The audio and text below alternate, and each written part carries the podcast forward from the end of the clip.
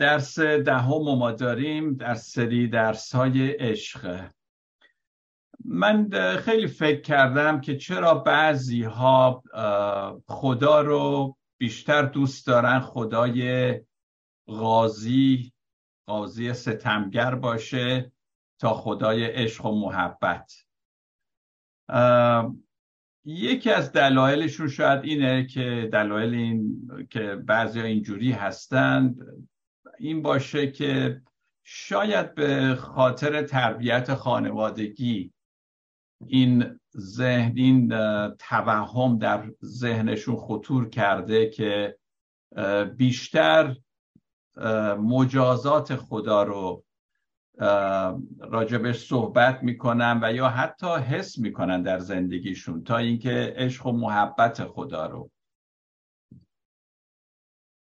و اینو به یک به هر شکلی بشه در رفتارشون میشه دید در گفتارشون میشه دید و انگار نمی‌تونند از چنین خدایی دل بکنند. وابستگی عجیبی دارند و حتی اگه در بین این اشخاص یک کمی بخوای از محبت خدا بگی فورا یعنی اصلا دیگه امان نمیدن. مجازات خدا مخه هست. یعنی نمی‌ذارن آدم آب خنک از گلوش بره پایین حال بکنه با خدای عشق. و اینها من فکر کنم ریشه های روانی داره و طرزی که اونا در خانواده بزرگ شدن. و من فکر کنم اینجور افراد واقعا نیاز به روان درمانی دارن. چون هم خودشون رو اذیت می‌کنن هم اطرافیان را. متاسفانه ترس و نفرت ایجاد ترس و نفرت بهتر مردم رو بسیج می‌کنه جمع می‌کنه تا عشق و محبت. نمی‌دونم چرا اینجوریه. یه نفر که مثلا مردم رو میترسونه از آتش جهنم بهتر مردم رو جذب می‌کنه که حالا بگه من اگه به این یه چیز ایمان بیاره شما نمیری جهنم. و در واقع دین ها به خاطر همین بهشت و جهنمه که پیرو جمع می‌کنن. چون مردم میترسونن دیگه. و بعدم میگن برای اینکه نری جهنم حالا بیا ما بهت میگیم چی کار کنی راه نجات اینه. صاحبان قدرت اونایی که در رأس کارها هستن در واقع ترجیح میدن یک چنین جهانبینی رو داشته باشن تا بتونن اعمال خشونتبارشون رو توجیه بکنن و بتونن بر مردم بیشتر کنترل داشته باشن. جای تأسفه که وقتی ما تاریخ کلیسا رو می‌خونیم می‌بینیم هم کاتولیکا هم پروتستان ها با اعمال یعنی با تهدید آتش جهنم تونستن پیرو جمع کنند من این روزا دارم اینو فکر می‌کنم و اتفاقا با یه دوستی صحبت می‌کردم و اون می‌گفت من سعی می‌کردم به یک شخصی که مسیحی نیست بشارت بدم اینها و هرچی می‌گفتم اونا می‌گفتن خب ما هم, ما هم داریم. ما هم آتش جهنم داریم بهشت داریم. ما هم میگیم اگه این کار رو بکنی نمیری جهنم. و من فکر کردم آیا پیام مسیحی ما فقط همینه؟ یعنی مردم رو به ترسونیم که دارید میرید جهنم؟ حالا بیایید حالا هر پیامی که ما داریم. از طریق این پیام شما برید بهشت. اگه مسیحیت اینه من نمی‌خوام مسیحی باشم من می‌خوام پیرو عیسی باشم. یعنی اونجور که عیسی زندگی کرد و تعلیم داد. عیسی یاد داده که دشمنان را دوست بداریم. اما متاسفانه مسیحیت در طی تاریخ دشمنان را دوست نداشته. عیسی یاد داده هفتاد بار ببخشیم. اما خدای مسیحیت اونجور که در تاریخ می‌بینیم خدای بخشنده نبوده بلکه انتقام گیرنده.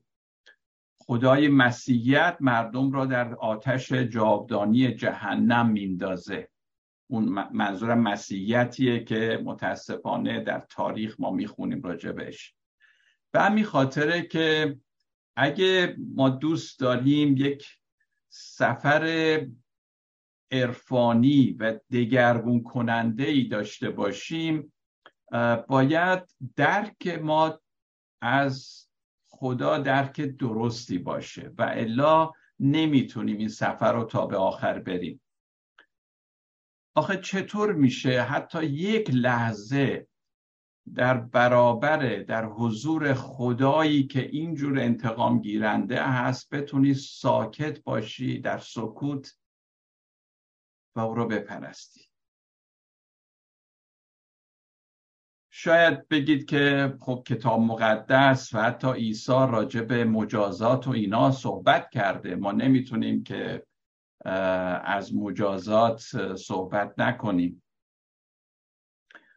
البته این شاید یک زمان دیگه ای من کمی بیشتر آیاتی را که راجع به جهنم و محکومیت و اینا هست صحبت می‌کنه از کتاب مقدس تفسیر درستی ازش بکنم. ولی فعلا من می‌خوام که یه مقداری یه اشاره بکنم از این موضوع رد بشم چون موضوع من فقط این نیست.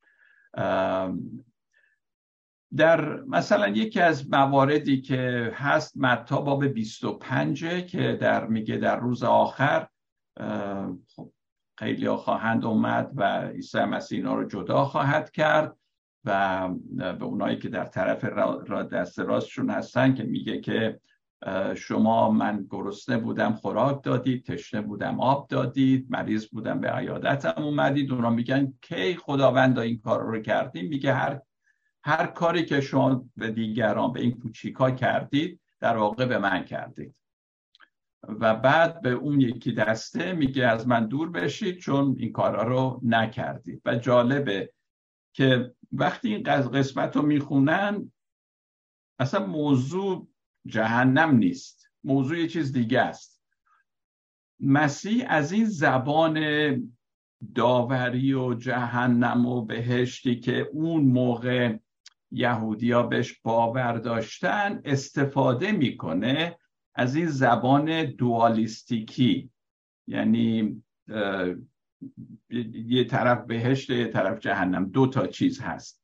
خوب و بد هست اینا. از این استفاده می‌کنه ولی برای اینکه اونها رو تکون بده و بگه ببینید دیانت پیروی از من عملیه. وقتی شما نیکوکاری می‌کنید. و جالبه که اینجا نه صحبت اینه که آیا به عیسی ایمان آوردی که گناهانت بخشیده بشه که بری مثلا بهشت و اینا. اینا همینجور که بارها هم بعد عزیز ما محمد هم اشاره می‌کنه اینجا صرفا روی نیکوکاری داره عیسی مسیح سهه می‌ذاره. کسانی که نیکوکارند حیات ابدی خواهند داشت. لب مطلب عیسی مسیح اینه و لب مطلبش حیات ابدیه نه عذاب ابدی. ولی از این زبان استفاده کرده برای اینکه مردم رو تکان بده و بگه این اعتقادی که شما دارید در واقع من اینو میگم. کسانی اون حیات ابدی رو دارن که در این دنیا هم به دیگران نیکی می‌کنن و نیکوکاری رو در واقع مطرح می‌کنه. و همینطور جاهای دیگه هم هست در انجیل متا که اشاراتی به موضوع جهنم شده.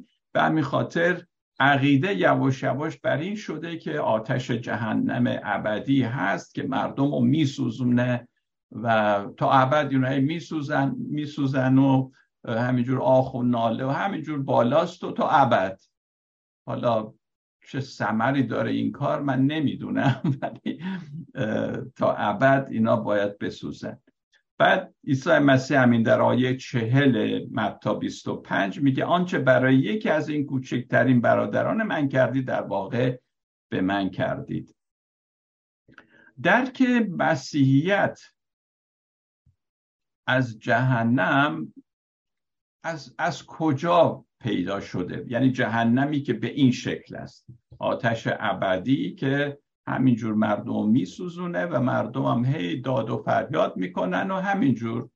تا ابد همینجور اینا داد و فریاد می‌کنن. این عقیده از کجا اومده؟ اولا در تورات ما همچی چیزی نمی‌بینیم. در عهد عتیق در انجیل یوحنا به این شکل جهنم این شکلی ما نمی‌بینیم. در نامه های پولس هم نیست. یه مقدار زیاد گفتم در انجیل متا. این کلمه به کار رفته. اما کلمه ای که جهنم ترجمه شده در کتاب مقدس خب اولا جهنم عربیه و اگه فارسیش بخوایم بگیم باید بگیم گهنوم و اینم از ابری برداشته شده که گه به معنی زمین هنوم یک محلی بود که می‌گفتن وادی هنوم یا زمین هنوم که در اونجا چی می‌شد؟ خارج از اورشلیم بود که زباله و اینها رو اون زمان میریختن اون تو و آتش اونجا همیشه بود. این که میگه آتش جاودانی یعنی همیشه آتش اونجا باز روشن می‌شد که این زباله ها رو که میریختن اونجا این هی بتونه بسوزونه نمونه اونجا. فاس مثلا بوی گندش تعفن اینا نگیره و سوخته بشه. به همین خاطر که میگن آتش جاودانی اشاره به اینه. یک لغت دیگه هم که باز به همین عنوان به کار رفته که هست شعول هست که اونم باز به معنی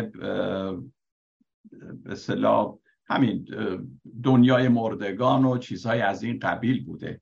منتها این مفهوم مجازات ابدی از قرون وسطا در واقع موج شد. یعنی این مفهوم که به این شکل آتش جاودانی که دائم همینجوری میسوزه آدم و عذاب میده از قرون وسطا اومد و اونم بیشتر به خاطر کتاب معروف دانته که به نام کمدی الهی هست. شئول به معنی دنیای مردگان بود. جایی که مردگان در اونجا به سر می بردن برای اینکه تکلیفشون روز آخر معلوم بشه. اگه اشعیا باب 66 24 رو ببینید اشعیا 66 24 صحبت از یک جنگ و اینا می‌کنه و در آخر این آیه رو میاره و میگه آنان بیرون رفته اجساد کسانی را که بر من تغیان کردن نظاره خواهند کرد زیرا کرم ایشان نخواهد مرد آتش ایشان خاموش نخواهد شد و نزد تمامی بشر مکروه خواهند بود. پس این اصطلاحات از اینجا اومده. که اصلا ربط به جهنم نداره. صحبت جنگی هست سربازانی که کشته میشن و اینها میگه آنان بیرون رفته اجساد کسانی را که بر من توقیان کردن نظاره خواهند کرد که این اجسادشون چجوریه؟ کرم ایشان نخواهد مرد آتش ایشان خاموش نخواهد شد. پس این کرم ایشان نمیمیره آتششون خاموش نمیشه. از اشعیا باب 66 آیه 24 گرفته شده که در عهد جدید ما می‌بینیم به کار رفته. کتاب دانته که کمدی الهی به فارسی هم خیلی سالها پیش ترجمه شده یه شاهکار شعری به زبان ایتالیایی است. واقعا شاهکار شعری داره. اما از نظر, نظر الهیات مسیحی صفره. یعنی هیچ اصلا هیچ الهیات توش نیست. فقط شعرش جالبه. پاپ بندیکت شونزدهم که قبل از این پاپ بود جالبه در وسط اعتقادنامه رسولان که در اعتقادنامه رسولان میگه و عیسی به جهنم نزول کرد پاپ اینو گفته. میگه اگه عیسی به جهنم نزول کرده یا صعود کرده نمی‌دونم کدوم یکیش بود. برحال معلوم میشه که جهنمی وجود نداره زیرا عیسی و جهنم نمی‌تونن در کنار هم باشن. میگه اگه این عقیده هست که عیسی وارد جهنم شده دیگه دیگه جهنم نمی‌تونه باشه. چطور میشه عیسی و جهنم رو یه جا آورد؟ جالبه حرف پاپ. و مخصوصا در کلیسای ارتودکس این عقیده هست که وقتی عیسی وارد جهنم شد یعنی تمام بازی مجازات رو در اونجا دیگه فیصله داد به پایان رسوند. و عکس رستاخیز عیسی مسیح در کلیسای ارتودکس فرق می‌کنه با عکس رستاخیز مسیح در کلیسای پروتستان و کاتولیک. کلیسای ارتودکس کلیسای شرقه. اونجا مسیح رو نشون میدن. من در درسای قبلی این عکس رو بهتون نشون دادم که زیر پای عیسی مسیح جهنمه و شیطانه و عیسی مسیح در واقع غلبه کرده شیطان و جهنم و و دست رو گرفته آدم و حوا و مرده های دیگر رو بیرون می‌کشه از جهنم. یعنی این اعتقاد و کلیسای کاتولی ارتودکس داره که عیسی وقتی که پیروز شد بر جهنم هم حتی پیروز شد. یه همچی اعتقاد اونا دارن و معمولا ایده رستاخیز اونو خیلی مجهزتر از هر کلیسای دیگه ای جشن می‌گیرن. و این عکس مهمترین عکس کلیسای ارتودکس که جز اون آیکن ها, آیکان ها هستش و عکس به این شکل که خیلی عظمت و قدرت داره. خب این از این که بعضیا دوست دارن خدا رو خدای قاضی ستمگری بدونن و براشون سخت خدای عشق رو بتونن همین جوری که عاشق جانهای ماست خدای عشق رو بپرستن. بدون اینکه ناراحتی فکری داشته باشن که اگه همش عشقه پس تکلیف مردم دیگه چی میشه؟ در انگلیسی اصطلاحی هست میگن میگن اسب را پشت گاری بستن. خب ما اسب رو باید جلوی گاری ببندیم که بکشه. حالا گاهی اوقات در مسیحیت متاسفانه بعضیا اسب و پشت گاری میبندن به جای اینکه جلوی گاری ببندن. و منظورم اینه که اگه ما چنان فکر و رفتار می‌کنیم که گویی خدای انتقام و مجازات هست ما در واقع این اومدیم اسب و گذاشتیم پشت گاری. کتاب مقدس و عیسی مسیح به نظر من و همه عارفانی که خدای عشق را شناختن به ما نشون میدن که باید اسب و جلوی گاری بست اکثر دینهای دنیا برعکس اینو انجام میدن. اونا میان میگن که ما باید کارهای خوب بکنیم تا خدا ما را دوست بداره. خب این میشه اسب و پشتگاری بستن. یعنی این در حالی که واقعیت اینه که اول باید عشق و محبت خدا رو تجربه کرد. اینه اسبه و بعد کارهای اخلاقی هم دنبالش میاد. از از سرچشمه می‌گیره. عشق در واقع اون اسب پرقدرتیه که کالسکه زیبا رو کارهای خوب رو دنبال خودش می‌کشه و نه برعکس اون. عشق نه تنها پایه است که هر چیز را باید برام بنا کرد. بلکه انرژی هم هست که ما را به پیش میرونه. این عشق و محبت. و نیز هدف نهایی هم که هست بازم عشقه. من باورم اینه که خدا با اون نیرویی که جهان را آفرید نیروی عشق بود. و آخر جهانم نیروی عشقه. حالا این وسط ها چه بلبش روی میشه من نمی‌دونم ولی شروع و آخرش عشق خدای عشقه. به همین خاطره که من نمیترسم از هر چی که می‌خواد اتفاق بیفته چون کلام آخر کلام عشق هست عشق در ضمن دو تا فرزند دوقلو داره که اسمش فیض و رحمته فیض و رحمت فیض یعنی چی؟ فیض یعنی اون آزادی درونی که ما داریم که می‌تونیم رحیم باشیم می‌تونیم رحمت و شفقت به مردم نشون بدیم و اما رحمت چیه؟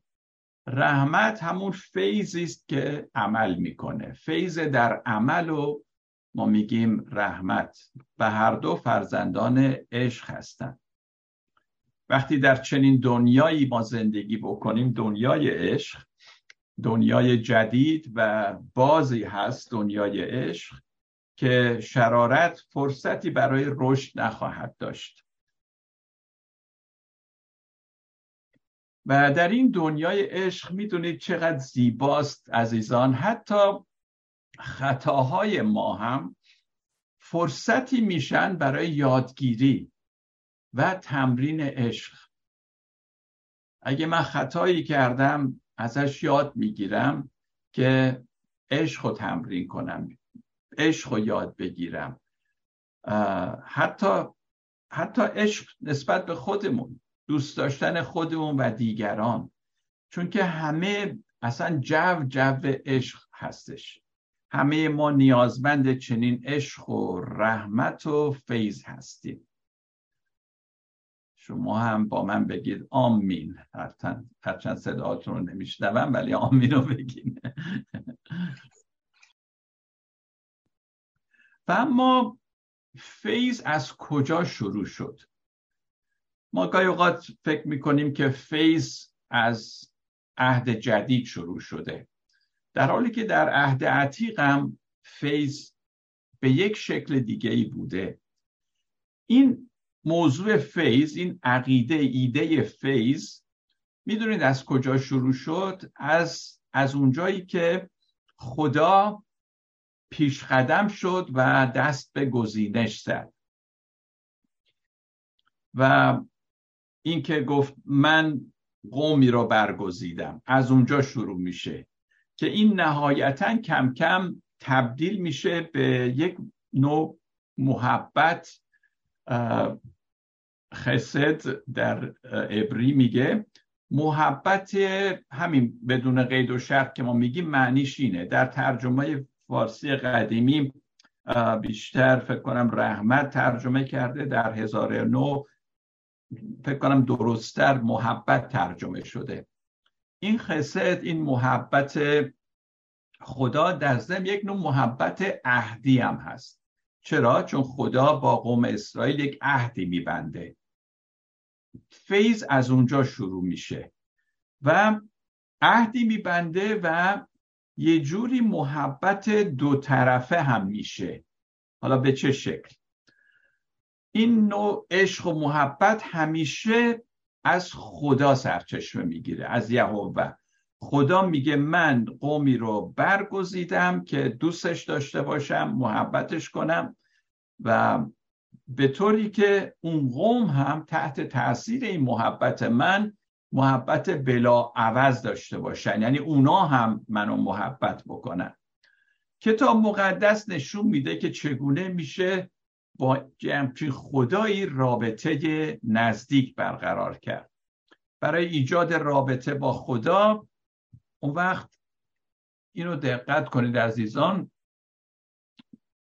ما, ما خودمون وقتی با کسی رابطه ایجاد می‌کنیم یک شباهتی ما می‌بینیم. مثلا عاشق و معشوق شباهتی دارن. حالا خدا می‌خواد با انسان این رابطه عاشقانه رو داشته باشه. پس میان انسان و خدا باید یه نوع شباهتی باشه.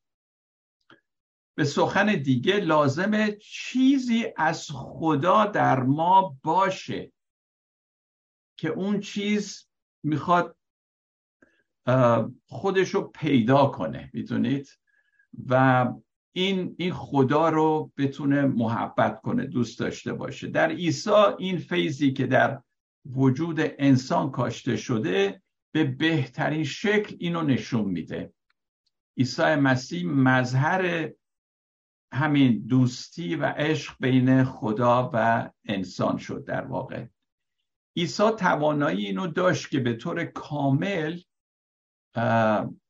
تشخیص بده بدونه که با خدا یکیه.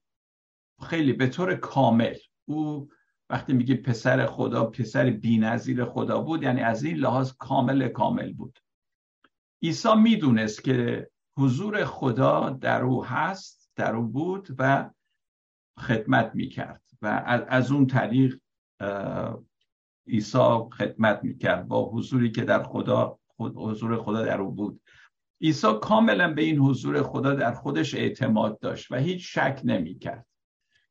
ولی ما انسان ها گاهی اوقات این شک رو داریم.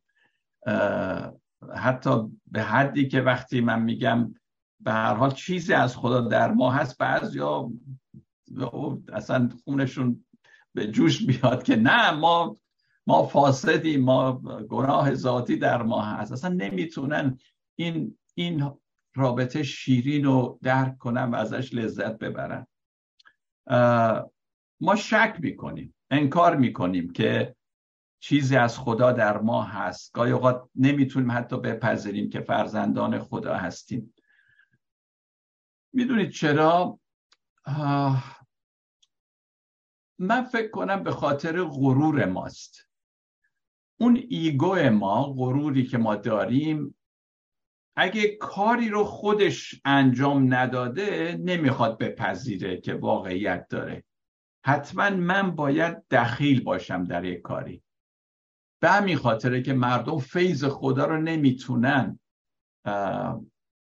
ازش لذت ببرن. پس من چی؟ منم می‌خوای یه کاری باید بکنم این وسط. خدا میگه بشین سر جات. حرف زیادی هم نزن. این منم که عاشق تو هم این منم که می‌خوام کاری انجام بدم. انسان به سختی می‌تونه اون چه که خودش انتخاب نکرده پیش قدم نشده یا نساخته بهش اعتماد کنه. ولی معنی فیض اصلا همینه. یعنی اعتماد به چیزی که از تو نشأت نگرفته. از خداست و باید بهش اعتماد کنی ولی همینجور که گفتم این ایگوی ما نفس اماره ما نمی‌خواد به همچین چیز اعتماد کنه چیزی که از خودش نیست نمی‌خواد بپذیره. اما آنچه در ما در جستجوی خداست اگه باعث لغزش من نمیشم آنچه در ما در جستجوی خداست در واقع خود خداست. یعنی اون یه چیزی از خدا که در ماست اونه که به سمت خدا جذب میشه. مسئله معروف ایرونی خودمون داریم کبوتر با کبوتر باز با باز کند همجنس با همجنس پرواز. اگه چیزی از خدا در ما نیست چجوری جذب خدا میشیم؟ خداوند در وجود همه ماها یه چیزی از خودشو داره. برای همونه که ما جذب خدا میشیم. به طوری که پولس رسول در افسوسیان باب یک آیه چهار تا شیش میگه ما را پیش از بنیاد عالم در او برگزید. تا در حضور او در محبت مقدس و بیعیب باشیم که ما را از قبل تعیین نمود تا او را پسر خوانده شویم به وساطت عیسی مسیح بر اسب خوشنودی اراده خود برای ستایش جلال فیض خود که ما را به آن مستفیز گردانی در آن حبیب. ما را از پیش پیش از بنیاد عالم.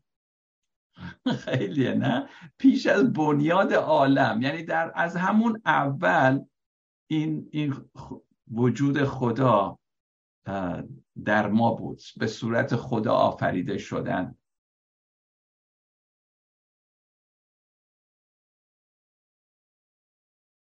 پس همینجور که بارها من گفتم شاید با ازین دیگه هم گفتن خدا ما را دوست به این خاطر دوست نداره چون خوبیم بلکه او با آزادی کامل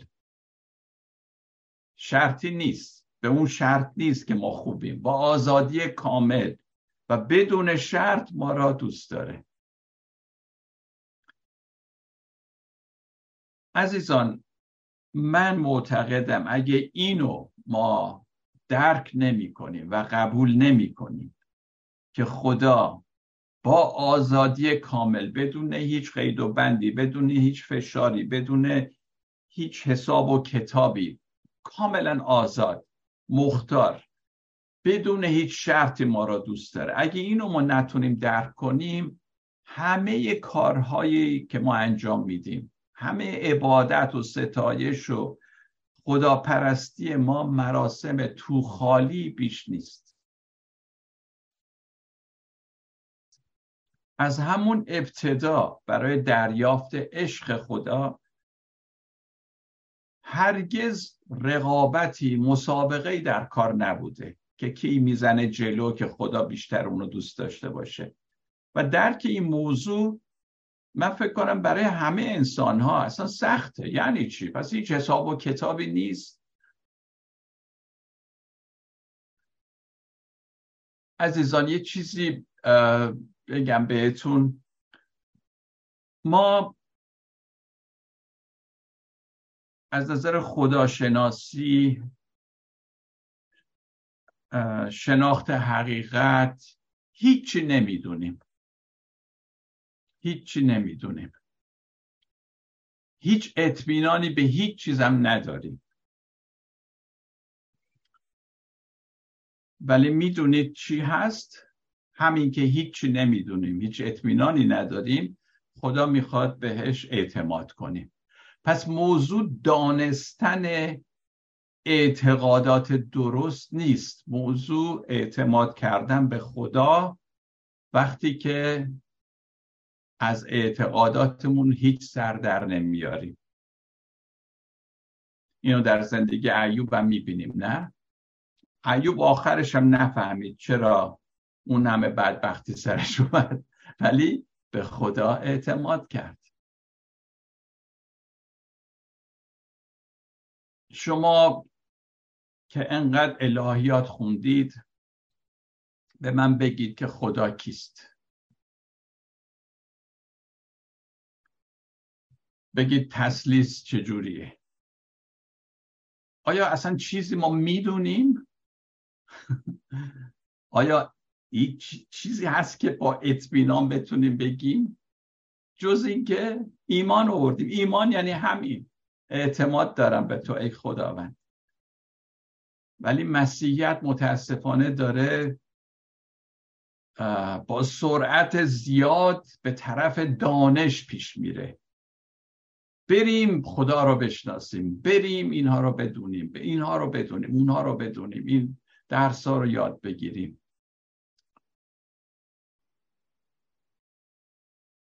اینه که درک این موضوع برای ما سخته که چطور خدا بدون هیچ نوع حساب و کتابی دوست داره. عشق میورزه. خدا چجوری عشق هست؟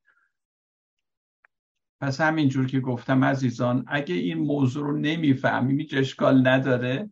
مثل بچه ها که عیسی مسیح گفت ملکوت خدا برای همیناست ذهن بچه ها آماده یادگیریه. هیچ موقع بچه نمیگه من همه چی می‌دونم. و همینطور ما ایمانداران انقدر نگیم من می‌دونم می‌دونم. هیچی نمی‌دونیم.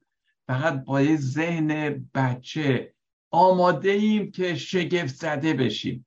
حیرت کنیم. آه خدایا!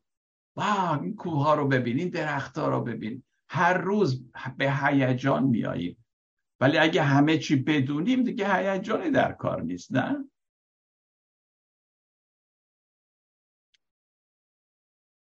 اشخاص مغرور هرگز اینجور تسلیم نمیشن. خدا فقط می‌خواد که ما تسلیمش بشیم تسلیم به این واقعیت ها بشیم همینجور که در سرود قشنگ مریم در لوقا باب یک هست. لوقا یک آیه 52 رو می‌خونم. در اون سرود قشنگ مریم میگه فرمان روایان را از تخت به زیر کشیده و فروتنان را سرفراز کرده است. آره اونایی که فرمان روا و مغرورن اونا از تخت به زیر می‌کشه و فروتنانن که سرفراز میشن. و همینجور عزیزان کسی اونایی که مغرورن غرور دارن نمی‌خوام بپذیرن فکر می‌کنن خودشون علامه دهرن همه چی می‌دونن. اونا رو به زیر کشیده و فروتنان را خداوند سرافراز می‌کنه. فیض عزیزان چیزی نیست که با عقل حسابگر ما یا با رقابت یا مقایسه یا حکم کردن با اینا کار نداره فیض. ما نمی‌تونیم با این عقل حسابگر و رقابتی که من جلو هم اون عقبه اینجور چیزا ما فیض رو نمی‌تونیم بفهمیم.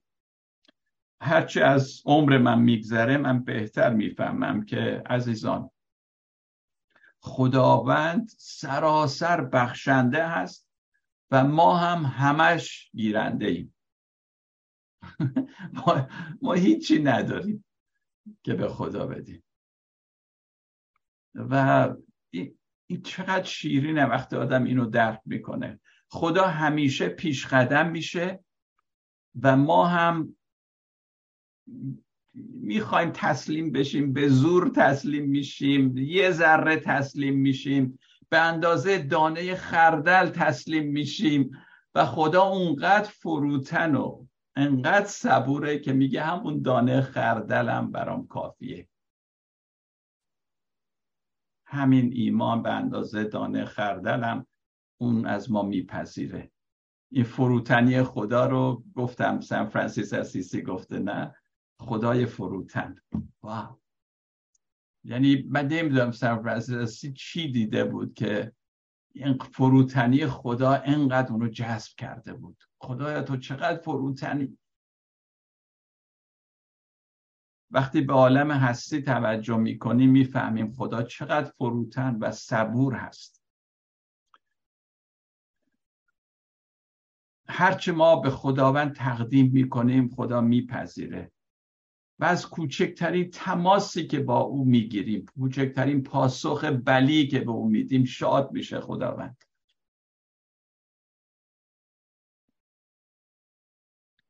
خب اگه اینا نباشه پس هیچ عهد و پیمانی بین ما و خدا نیست بلکه فقط اعمال زوره. یعنی خداوند خدای قدیر و اینا هست و ما هیچی. ولی خدا اونقدر فروتن شده که می‌خواد یک رابطه مشترک بین فیما بین وجود داشته باشه. یوحنا 15 15 عیسی مسیح میگه بعد از این شما رو بنده نمی‌خونم بلکه دوست من. و خدا دنبال پر... برده نیست برده پرور نیست بلکه دنبال دوست هستش.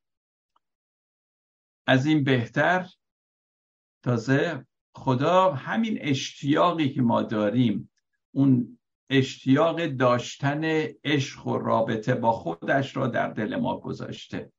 پس آنچه لازم ما بکنیم فقط من اینو میگم خداوندا اشتیاقی به من بده برای داشتن چنین اشتیاقی که در حضور تو باشم با تو ارتباط برقرار کنم. و مخصوصا روزهایی که ما نومیدیم دمغ هستیم. حتی نمی‌تونیم هم تکرار یعنی دعا بکنیم. همین فقط بگیم خداوندا من این اشتیاقو بده. نهایتا دعایی است که ما می‌تونیم انجام بدیم.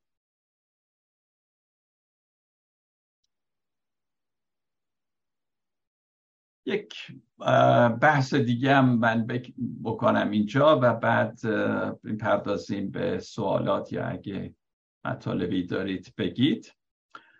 اینو قبلا من تو درسام گفتم اینجا دوباره یادآوری می‌کنم. برای من بهترین روش خوندن کتاب مقدس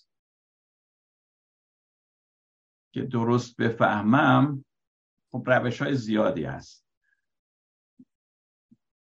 بهترین روش برای من اینه که ببینم عیسی مسیح چجوری می‌خوند کتاب مقدس رو. عیسی از همه خب زمان عیسی مسیح خب معلومه دیگه عهد جدید که نبود عهد عتیق کتاب مقدس بود کلام خدا بود. اولا نمی‌بینیم عیسی مسیح از همه جای عهد عتیق نقل قول کرده باشه. من فکر کنم اگه عیسی مسیح امروز میومد کلیسه ما موعظه می‌کرد قبولش نمیداشتن.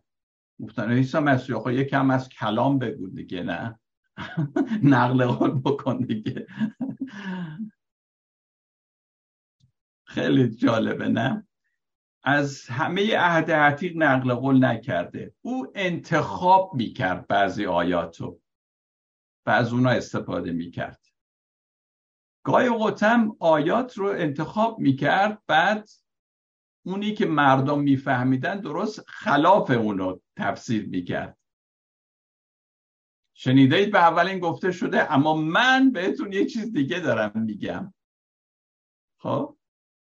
این روش عیسی.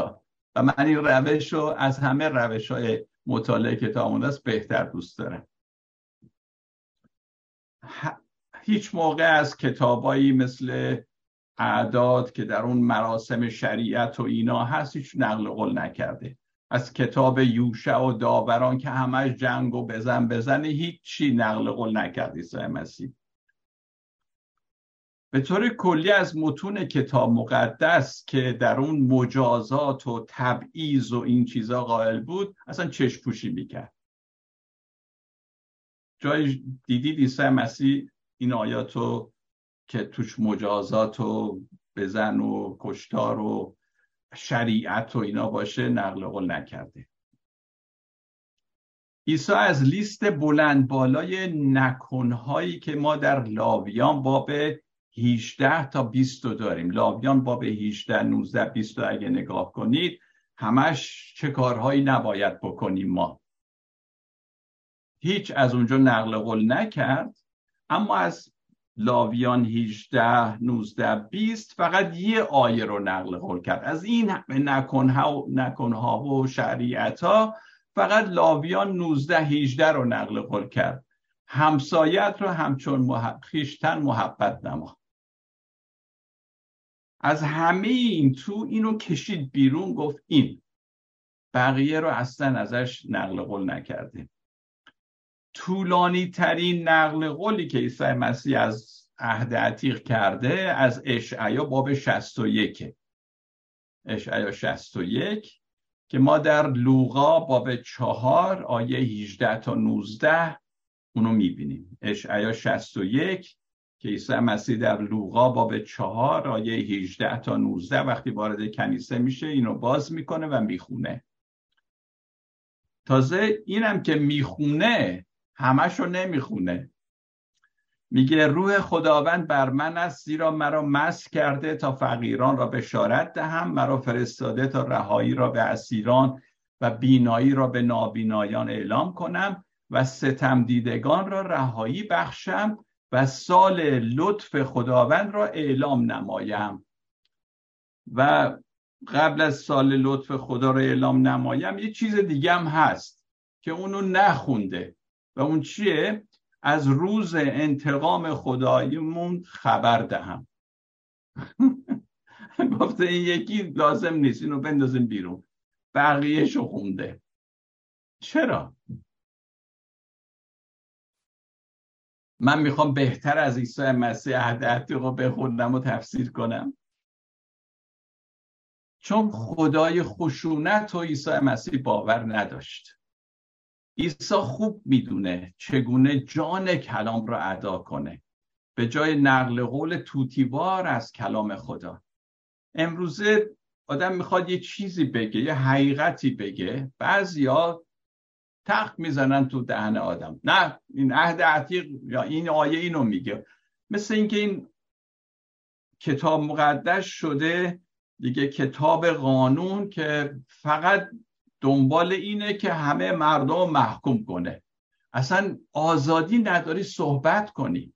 آدم میترسه یه صحبت عادی بکنه که نکنه حالا یه نفر محکوم کنه که آقای کجا در کتاب مقدس همچی آیه ای هست یا فلان آیه اینو میگه. و می‌دونید این یعنی چی؟